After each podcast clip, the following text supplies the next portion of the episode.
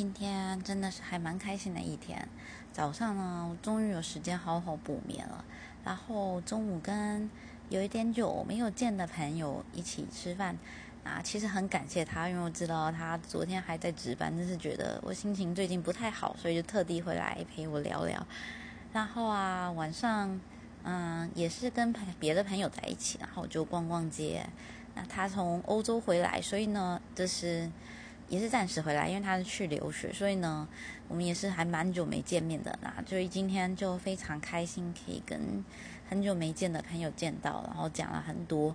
那 虽然因此我现在声音也有一点哑，我想我应该要好好花时间练习一下更好的发声方式，不然的话，最近好像常常在喉咙沙哑。